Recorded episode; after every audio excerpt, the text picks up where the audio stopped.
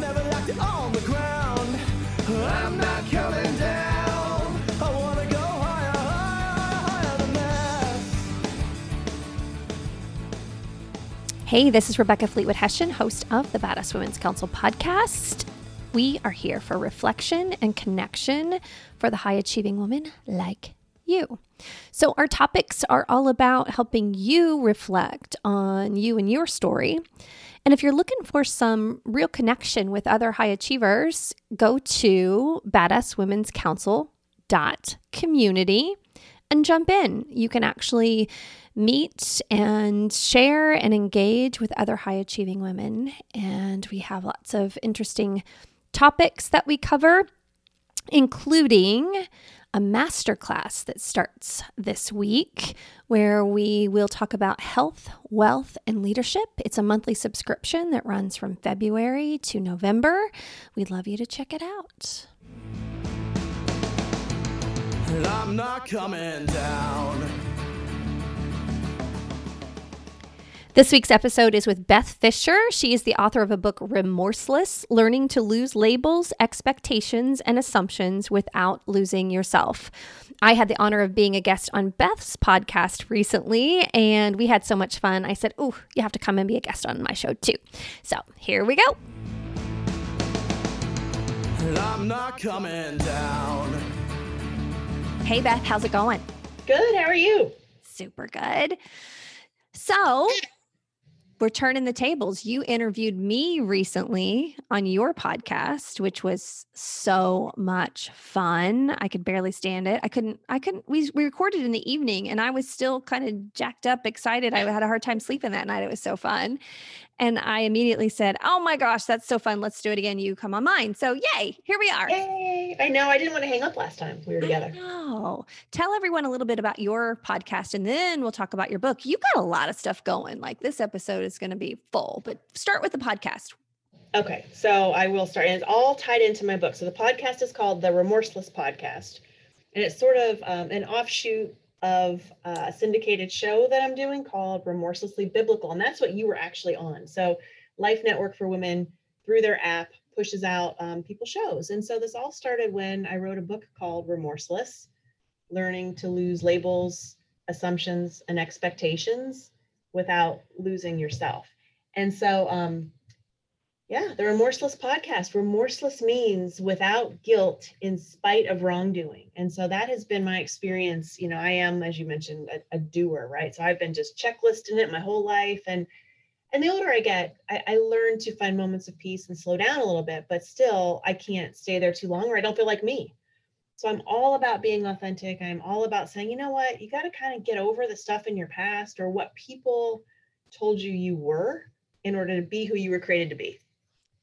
That topic of what people told you you were is a theme that has run deep through my coaching. I know your coaching, the podcast conversations you know I, I talk about it as we we're living a story and so oftentimes someone else has asked us to live their story or their expectations of us instead of as instead of us writing our own chapters right. for our story and what's really beautiful and also challenging about that is living a unique story for yourself means that you live in the juxtaposition of the boldness and the sexiness and the uniqueness and the just mind numbing vulnerability of what if nobody likes it. Yeah, that's it. That's it. And and for me, I think I remember from your story a bit as well. You know, as you are a younger girl, a young our younger versions want to fit in because we're human beings, right? And as one of the core competencies of being a productive adult and and human at any age is fitting in somewhere and finding your people and knowing that you belong and especially coming from i grew up in a very small town in northeast ohio and there is a village or like 3700 people you know I, I often joke i got in trouble before i knew i was in trouble because everybody else had like told my parents before i even got home. Same we've uh, had that conversation. Same same same. Yeah so like i was there and i just have always been um, a person who asked why. I always i'm a lifelong learner and you know school kind of bored me because i could tell the teachers didn't want to be there and i had bigger questions and they just didn't care to answer them so i kept trying to be me in a space in a silo where everybody else didn't want me to be that way because they weren't that way. So I and it makes them uncomfortable when you step out of it. Yeah, and, and it's funny now because I still have the um, sort of the predilection to make people feel uncomfortable, not on purpose, but I do. And now I'm so sensitive to it that I'm like, well, that's on them. But when I was a little kid, I thought it was all my fault. I took on all of that guilt. Like, what am I doing wrong? What do I need to do to be right, to fit in? And for me, a lot of that stemmed the guilt anyway, and getting stuck stemmed from my religious upbringing. So Mhm. those expectations not only started for me in a very small town with friends and teachers, but primarily in the Catholic Church. I, you know, I'm Italian and Irish. I was going to be Catholic. I love it. There's a lot of sentimentality there. There's a lot of tradition there that I really still, to this day, value and love. But what else was there, at least for me? What my young ears heard was a lot of condemnation and was a lot of wow you uh, had premarital sex or wow you drank too many beers or wow like you said you know all these bad words and so therefore you're no good god doesn't love you and you're going to hell. That's what i heard.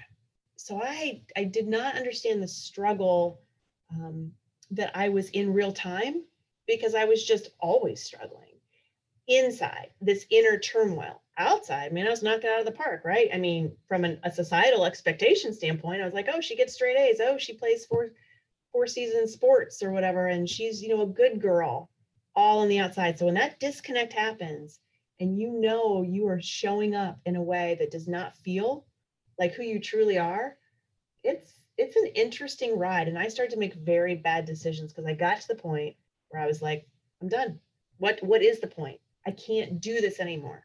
Right. F it. If it's if I'm going to be condemned for it, I might as well just do it and enjoy every single second of it. Oh yeah. Often Yeah. I'm just like, screw it, there's no point. I'm I'm done. And if you don't like me, then and I got very mean. Um, I often tell people now when I coach, uh, you know, our spiritual gifts and blessings um, are just that, but our blessings can also be our worst enemies and a curse, blessings and curses, because you know, I have been gifted with the gift of writing and words. And I was afraid to actually say that for many years because people would say, Oh, you just think you're better because you know how to write or you know you know all these big words. And I'm like, well, I just like to read. But because those were my spiritual giftings and I was able to do that, I was also able to tear people apart very, very quickly with my mouth, with my words. Yeah. I- I can remember the time that I learned the true meaning of the word sarcasm because I got to tell you, I'm good at it. But the I, I'm I'm I speak sarcasm as a native language better than any other language. But the Yeah. word actually means to rip at one's flesh. Yeah. And I had someone, a boss, say to me one time, um, Scott Miller, who's written a book, Management Mess to Leadership Success. He's a dear friend of mine, and he also made some mistakes that he wrote about in that book. But one of the great gifts that he said to me one day, and I'm I'm making big money, I'm doing big work, and it was this. He said to me one day, "Please don't let sarcasm become your brand." Wow. Good advice. And at the time, it felt like the biggest kick in the gut because he was right. Yeah. And because I garnered a lot of laughs and and built community around my sarcasm. People expected me to have a snarky comment in the meeting and that was funny and fun, but it was diminishing my credibility and my value and my worth on the team. And and so I am appreciative that he said it, it- I'll never forget it and that was probably 15 years ago, 10 15 years ago. Yeah. That's really, really good advice because I am the same way. And I was always able to, and it was a defense mechanism, right? That's really what that that is. And and either people who didn't get the sarcasm in our minds, I don't know about yours, but my mind always went, well, that's just because they're dumb, which is a terrible judgment to make. And somehow it made me feel better about myself. I'm like, well, you know, I, I just, this is just who I am. So I was hiding behind the facade of sarcasm and snark and just like, "Mm, well, because it made me come across like I didn't care. But actually, the inverse is true. And I wasn't ready to have all those emotions, the feelings. Ugh. I think this is something that you and I both need to pause to talk about because we are raising, we have raised and are raising young women and young adults. And this is important because the thing that we have in common as a human connection is our brokenness and the fact that we're all struggling with someone and something internally, no matter what it looks like on the outside. And as we're raising teenagers and, and young adults and preteens whose brains aren't fully developed, who have zero context for those feelings that they're experiencing. And these are the ways that we process them that usually look like bad behavior. And it's how we're trying to learn how to find our spot in the world. And unfortunately, now we've, you know, social media gives that bad behavior a microphone and a, and a, and a video. Whereas you and I were, you know, we only exposed our nastiness to, you know, 40 or 50 people and that can be broadcast to thousands or millions. But I think the grace and the space that it requires to raise preteens and young adults and teenagers to allow them to be so messy and love them through that mess is the difference between those that come out the other side better for it and those that come out the other side bitter and resentful and broken from an unintended consequence of a parent or a loved one trying to quote unquote fix them. We're not Yeah. here to be fixed. We're here to be broken and connected and love each other through the crap. No question. My daughter uh, will turn 24 next next month, and when I was raising her, many of those years in the teenage years, I was a single mom. So you know there was isolation on both sides because as, as a teenager, you need to, and she's much more introverted than I am. So for a while, there was just the inherent disconnect. I'm like, oh, so you did get some of your dad's genes, I guess. I don't know, but I'm for me, I'm like, why aren't you coming out of your bedroom? Why don't you want to hang out with me? And there was a, a, really big divide for us. And I think a lot of, to your point, our jobs as moms or as, you know, a parenting figure, even in some people's lives, when you've got young adults coming alongside you, trying to figure out who they are as well. If we fix them, there's a very thin line and a slippery slope between fixing and enabling. And what I've seen other parents who were the consummate fixers, like, oh, well, you know, so and so, I'll just call the teacher, or I'll get you on the team, or I'll call the coach, or I'll make this all better, whatever, throwing money or politics or some dumb damn thing around that adults can do, Right. and especially in small communities. And what it teaches that kid is the unintended message, the subliminal message that their parent doesn't think they're capable of doing it themselves and or then they continue down the path of life college and relationships and young adulthood job searches and they're like well why can't i just get it? Why, why do i have no accountability? What do you mean? The answer is no. They don't know how to take rejection. They don't know how to uh, pick up after a point of adversity. They just stay stuck. And that is the biggest point of sadness for me personally is when i watch people say or or just get stuck or they'll say to me i don't want to do anything again because i'm not worth it or i don't think i can or i can't or doesn't matter. I, i'm not that special. I'm not important because somebody in their past has made them think otherwise. Absolutely. Uh, and especially as high achieving women, I had to face the reality that my daughter was str- she's 19, she was struggling in her early teen years thinking that she was supposed to be me. Mm, or that you know I was saying that the way I did life was the right way. And one day she said to me, "Why can't you just be like other moms?" And I I had to stop and and bef- before I responded, I had to ask myself, what did that really mean in her comment? And I said, "Well, what do you mean by that?" And and she didn't really know what she meant. She was just saying something that she knew would hurt me because she was hurting. And I said, "If you want me to be a mom that stays home and doesn't work, you're asking me to be somebody I'm not."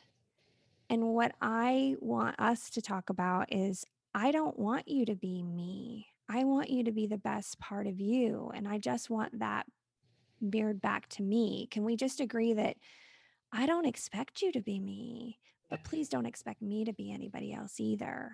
And right and it was a it was a short but profound conversation for me and I think for her too because unfortunately we look exactly alike and sound exactly alike but we couldn't be more different in our fundamental personality styles in the way that we move through the world and I I wanted her to have the freedom to go and find the best Mm. version of her and not to think that she needed to emulate me. Yeah, it is such a difficult job. Um, relationally, I, I feel like for very strong women, for you know, high achieving, high power, whatever you want to label us, but but we are doers and we get stuff done and we've got goals and we are high functioning, high achieving women. So in my experience, what that has done is caused relational tumult in every aspect of my life. So as an example, um, men we're always sort of attracted to that like oh she's strong and confident and cool and funny and sarcastic whatever. I want to be with her. Okay good. So then i'm feeling like great this person's really interested and they like me. And what i wrote about in the book in remorseless is there's a section in there that says something along the lines of what i could never reconcile was how somebody could like me one minute and the same person who you know, professed this undying love, i.e., my husband's plural. um, I was the same me, but all of a sudden they, instead of loving me, they hated me, hated me. I mean, wanted nothing to do with me because they felt so comparatively insecure when I started to make more money or when one of my ex-husbands at one point said to me, you just think you've got so many friends. They're not your friends. And I'm, you know, sitting around like five of my girlfriends. I'm like, well, I, I think they are. I'm not sure why you don't think they are. But there was a lot of, again, relational condemnation that I, I, I couldn't help but correlate to what I thought God thought of me as well. Like, who do you think you are? You're not as good as you think you are. But the crazy thing is, I never thought anything I was just trying to be me. I was just trying to do things and accomplish things. But man, two two divorces later, and I was done. And the same thing with Olivia. As a mom, one day it was this crazy moment of understanding finally that it must be really hard to have a mom like me. Same. She's my only daughter. I couldn't have kids. I had a bone marrow transplant when I was in the middle of my first divorce. I was 25, was diagnosed with leukemia. The doctor said, You're not going to make it. There's no cure for this. You're probably going to die. So I'm picturing Olivia growing up without a mom. And I again thought that the cancer diagnosis was uh, punishment for my sin. I thought that was literally God given to me. I, I, had crazy thoughts that took a lot of years of deconstruction to figure out. Wow, was I off base? Um, but it, it dawned on me that Olivia and I are so incredibly close.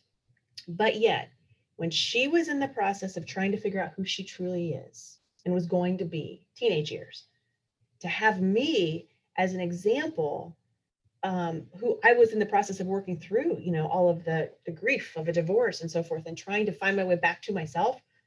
That had to be incredibly hard for her to watch, and to show me love because she, in some weird way, knew, knew and knows how much I adore her unconditionally, but yet she purposely couldn't have me be the person her go-to at that time. A counselor told me actually, I, I, I sent her to counseling. I'm like, look, if you're not going to talk to me, you got to talk to somebody. You can't hold all of this in. Right. And the counselor looked at me and said, why would you think that you would be her person? Because she's trying to find her independence. She's trying to find her authenticity, which are things I know you care about.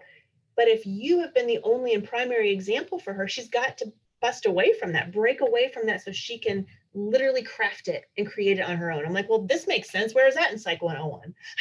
it's know? so true. And as a mom, I experienced the same thing. And I, I hear my daughter talk about other moms and the conversations they were having.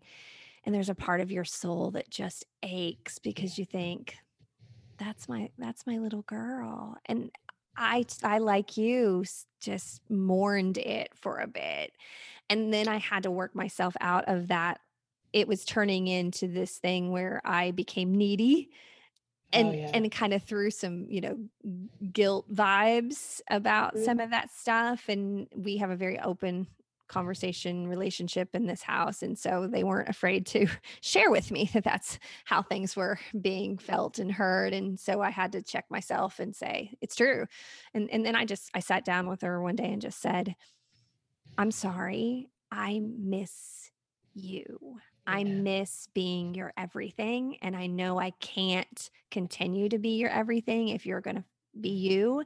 But I just need you to know that I don't expect you to fix it or change it. I just want you to know what I'm feeling.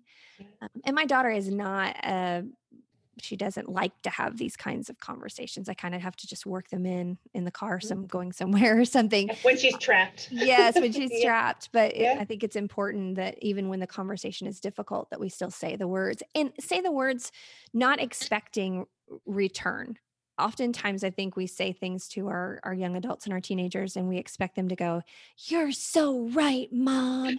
Thanks for sharing that. No, all I care about is did she go away knowing how I felt and, and did it touch her in a way that maybe she'll need that later? I don't need, I shouldn't say it because I need the affirmation back. Right. And that's the difference between selfish parenting and selfless parenting. And I've seen so many selfish parents just who need that affirmation as a parent who have, you know, also gone through broken relationships or difficult parts in their adult journeys. And I think the thing that kids don't realize is that as parents, like, you know, we have a lot of the same hurts and we're just a little bit older and a little bit further on our journey. So we're trying to kind of work through that and OPS like coach and parent and raise up a kid, but we're not always going to get it right and it's a struggle so i'm just i'm very grateful that um, olivia has come to to be okay with exactly who she is too that was my think that's my greatest accomplishment achievement in life if somebody says oh what's the thing you're the most proud of? I, I don't even waver. I'm like well my daughter. Because she knows who she is and she's out in the world helping other people and she's good. Like as long as she's good that's that's to me worth every tear you know that i shed when she didn't want to talk to me or be in a relationship. I'm like okay i battled through that and this is the outcome and thank god it's the outcome because you know god gives us our kids for a certain amount of time. And then it's like let them fly let them go Yeah. And you and I've talked about this. We we both agree that they're good means they are being themselves and it's not tied to achievement because Yeah, that's that's a societal stressor that my kids even though it hasn't been put upon them inside their home it's been put upon them in their schools and with their peers and with just the societal message that if you're not on a fast track to something that you must be doing it wrong and that's like- bullshit. yeah like yale fast track to yale. You're like okay look and it's just basically i used to roll my eyes. I used to be the girl who would roll her eyes when somebody would try and like in my own words give me the mumbo jumbo bs about mindfulness or stillness or go do some yoga. I'm like i'm a marathoner. Sitting still and chanting? Not my thing. It's like running far fast and swearing is my thing. So they kind of don't align. Um so i would i was for many years the last person who wanted to hear about being still and having time. And the older i get the more i realize how imperative that is. Because when i don't have that time to connect to my inner well-being my outer decisions my outer well-being is a mess. So the literal tagline of this podcast is reflection and connection and usually we have a bias towards one more than the other but it's the the to me that's the true life balance. It's not about time and task and who you're spending your time with home or work. Life balance is the balance of reflection and mm-hmm. connection. The amount of time that you listen to those small voices in your own head and heart and let god speak to you because of this the time that you've given in stillness but then also then to use that to connect in a meaningful way. To me that's that's where you get a sense of peace and satisfaction. For sure. The wholeness. Yeah. Took a lot of time to get whole but that's part of the journey too. And yeah really that's that's why i wrote the book. You asked me earlier you know why did you write this? And one it's also another kind of crazy story about being who you were created to be which is i always knew i loved to write. And forever you know teachers you sh- you're a pretty writer and so here's me little miss sarcasm like well pretty's the wrong adjective. What do you mean a pretty writer?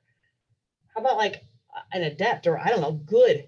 I don't know pick a, a, a lowbrow adjective but pretty. You know and i was i hated that. I, I never wanted to be ever associated with exterior and internal you know my internal abilities and skills. And so anyway i i wrote and wrote and wrote everything but a book for a long time. I wrote blogs and i would help people and i would write papers for olivia and her friends when they were in high school and resumes and newspapers and magazine articles. But when when i really sat down to think about writing a book i was afraid.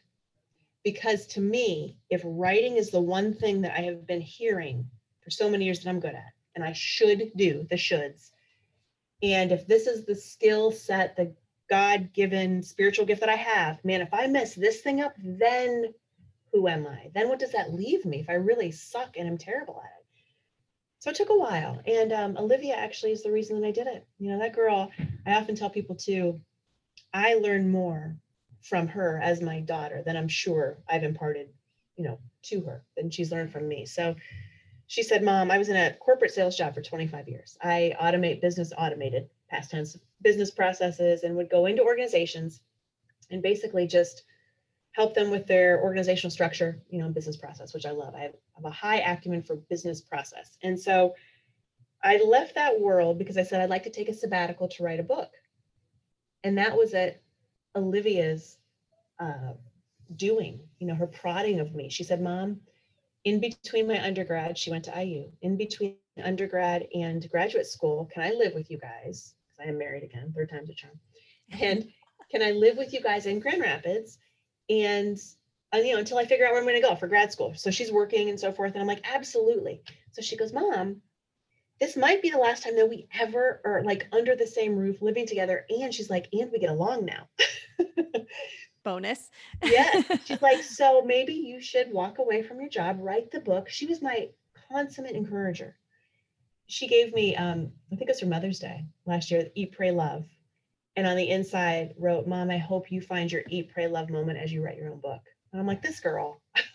Oh, that gives me chills. Know, she's awesome. So that's how I did it. And I I wrote it and, and I just I use a lot of our examples in there. Um, you know, not super personal, but real world enough that I think that it relates and resonates with people who are like going through difficult times or struggling with authenticity. You know, you have to learn to lose and deconstruct, as I always, you know, say with religion, everything that you thought you heard, everything that you thought you should be, or it was the right way to do things, or the constructs that say you should function like this inside of this. And I'm like, but what if you don't? Right. then what? Absolutely. And you just spoke to what I said earlier about the hardest part about being yourself is the vulnerability that it takes. What if somebody doesn't like that about me, myself? And I am suffering that same vulnerability. You know, we've got that writer thing in common. And I too wrote tons of blogs and and and business things, but just sent my first book to well, second book. I didn't do anything with the first one to an editor um, and I'm waiting for that feedback in the next couple of weeks. And this is a really weird time because she's going to send that back to me and tell me what she liked and didn't like about it. Yeah. And so I'm enjoying the break of not thinking I should be writing or working on the book, but there's also this this trepidation of underlying undercurrent of fear of what's about to get back to me. right, right. And I'll tell you, I did um, a book blast. So I was on site with the publisher and uh, my editor, and I had 17, I thought, 17 or 18 chapters already written. So my job was to keep ahead of them while they edited and so forth. And once I understood what redlining was, I'm like, well, red's now my least favorite color in the world. Right. But what was so hard is you're right. It's you want somebody to take your story and your experiences and your journey and your hurts and pains and basically affirm them in our case through our writings and through our words instead of just when they redline i'm like but that actually happened. And she's like but you can't say it that way. I'm like but that's how i feel. And it wasn't necessarily like a grammatical change that upset me as much as content change. Yeah. uh, it was more like but that is what happened to me. And thankfully most most of it was grammatical um, and out of the gate because it was with the christian publisher. She's like you can't say shit. I'm like what? What do you mean? But I just did say shit. So I i know. I go but i, I used an asterisk it's sh asterisk like what why can't i use this word? And and i still tell people on my podcast on my show i'm like i am the the woman that will remind you you're not going to hell for saying hell. Ugh Yeah. it's not about that it's about wielding our our words and our our gifts to help other people and if you're going at people different story That's a different story. And remind us again, what's the definition of the word remorseless? means without guilt in spite of wrongdoing without guilt in spite of all the things in your past that you've done wrong and, and our past could be like 10 minutes ago but what it means is you can't move forward and be authentic for the greater good do good works that we're called to do if you're still stuck back there and remaining heavy laden heavy burdened in guilt guilt's a horrible thing to carry with us it's too heavy much too heavy It has ramifications in physiological ways, spiritual ways, emotion, every, every aspect of our lives. It impacts it. And and it, you and I giggle about this often. The only thing we ha- all have in common, the only common human experience we have is our imperfection.